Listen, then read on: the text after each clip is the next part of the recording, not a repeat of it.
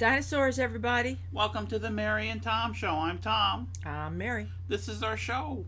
Yep, Mary. that's my name. Really? Yep. I didn't know. Oh. It's nice to meet you. I've seen you around. Yeah, I've seen you around too. Yeah. We... How do you do How do I do what? stuff? How do you do stuff?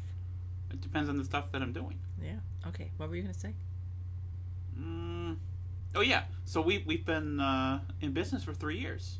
Three year anniversary. Yes, we have. Can you believe it's been three years? Yep. Sure can. It's believable. It's plausible. Yep, I've enjoyed this so much more than going to an office someplace else and working eight to ten hours a day and then making the long journey home. Me too. This is the best job. Yep. Um, I like my coworker. So I like my employee. You like your employee. okay. We're really grateful and feel really blessed that we can do this for a living. That we are making these weird games, and there are people who are who are buying them and supporting us and uh, what we're doing. We're into what we're doing, and that enables us to, to do it full time. Amazing. Pretty cool. Yeah. It's wonderful. Thank you, everybody. Yes, thank you so much, everyone. Now, this last year's been been tougher than the previous years. I mean, not financially, though we've made a bit less money because we've had less releases. Mhm. But um, just dealing with claws and losing claws kind of put a shadow over over everything. And I don't know how we would have got through that if we were still working in an office. I yeah, I, I would not have gotten through that. No, he would have been here all by himself. Well, he and his sister would have been here all by themselves. I. That would have been tough coming home every day and hoping he hadn't. Yeah. And because our, our focus was on claws, we got fewer games out. Because we got fewer games out, uh, our our pipeline is kind of crazy. Like all the games, we, we had a number of games we were going to release this year, and like half of them are coming out next year, and the games that are going to come out next year have been pushed. So we have a crazy number of titles that we're trying to get back up to speed and trying to get to. So for the moment, we're not really looking to add more titles to that. Trying to get through what Yeah, we've already committed to. Yeah. we're, we've got all these other games that we're we're working on that are already in the pipeline. So You know, there's been other companies that started small and they got this huge pipeline and it gets to the point where you know they're four or five years of games ahead and we don't really want that we really want to be more in, in the six months to a year ahead yeah, range um, I don't know. That feels right for us.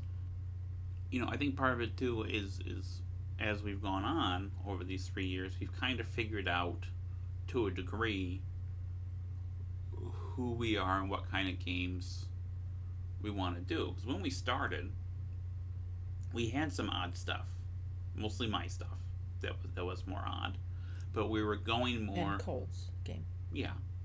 But we were going more for normal hex and counter games as our bread and butter. And those did fine.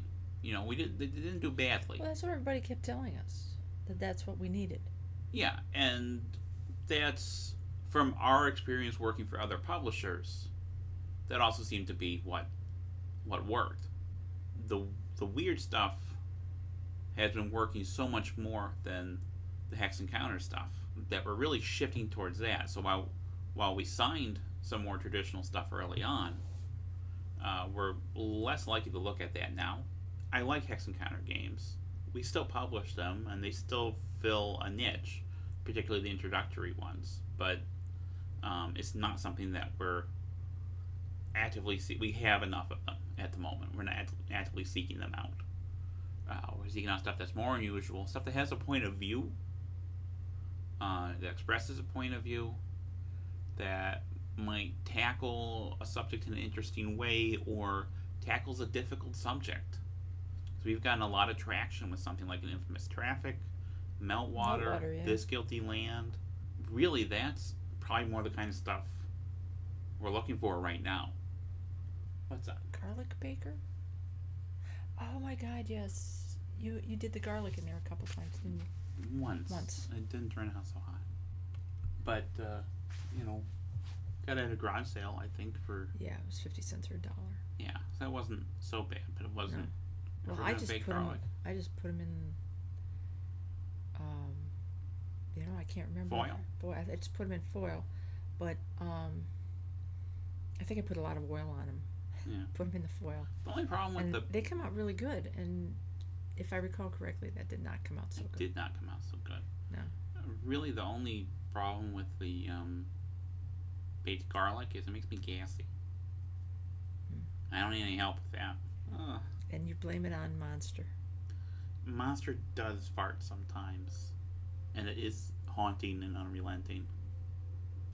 So I started working on the Hades book, and right now I'm looking at fonts to see what will fit uh, a sci-fi. Uh, I want something that uh, is going to fit that whole sci-fi theme.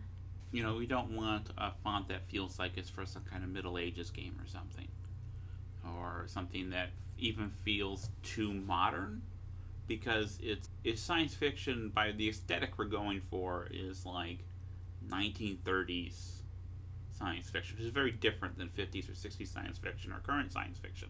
So we don't want a font that's gonna stand out as being too modern or, or goofy looking or futuristic or whatnot. Something classy, something that's kind of like you'd get in a in a sci-fi paperback, or has the strengths of that.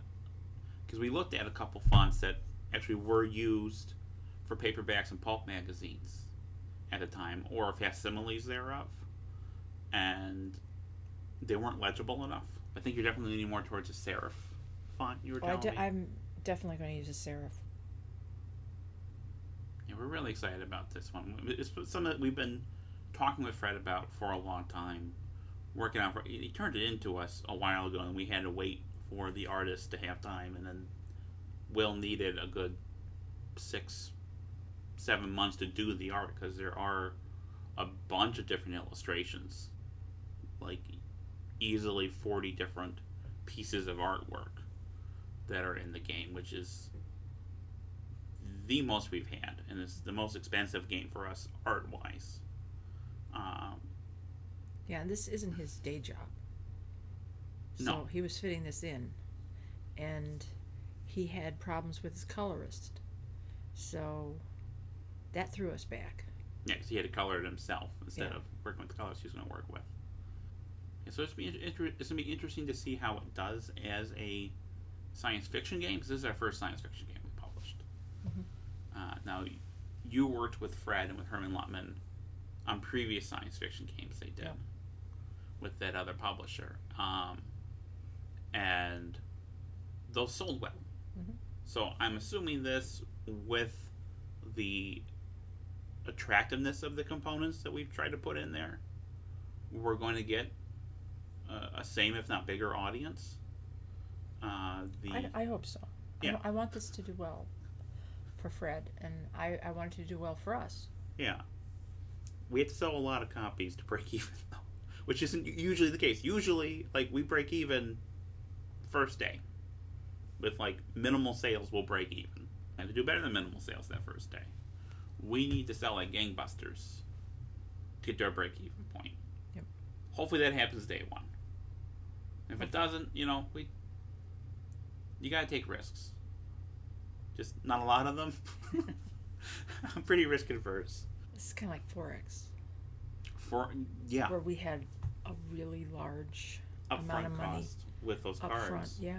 Yeah, and one thing we've talked about a lot over these last three years is that we can publish things just because we want to. We're not in the situation where we're generally going to suffer the consequences for publishing a game that doesn't sell. Yes, but in, in the case of Hades, Yeah, um, it's sci-fi, which we haven't had any sci-fi previously.